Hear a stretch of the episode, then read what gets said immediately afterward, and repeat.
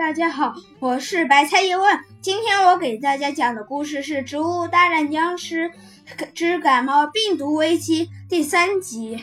海 海盗路障僵尸对海盗僵尸说：“嗨，肚子好饿！海盗僵尸，我们的脑脑饭做好了没？”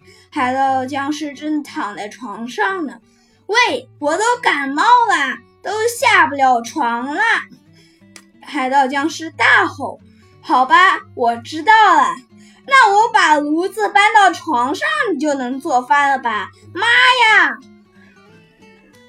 哎，我感冒了，你们一点也不关心我。谁说的？去年冬天你发了高烧，我和他都不是温柔的抚摸你吗？海盗路障僵尸对他说。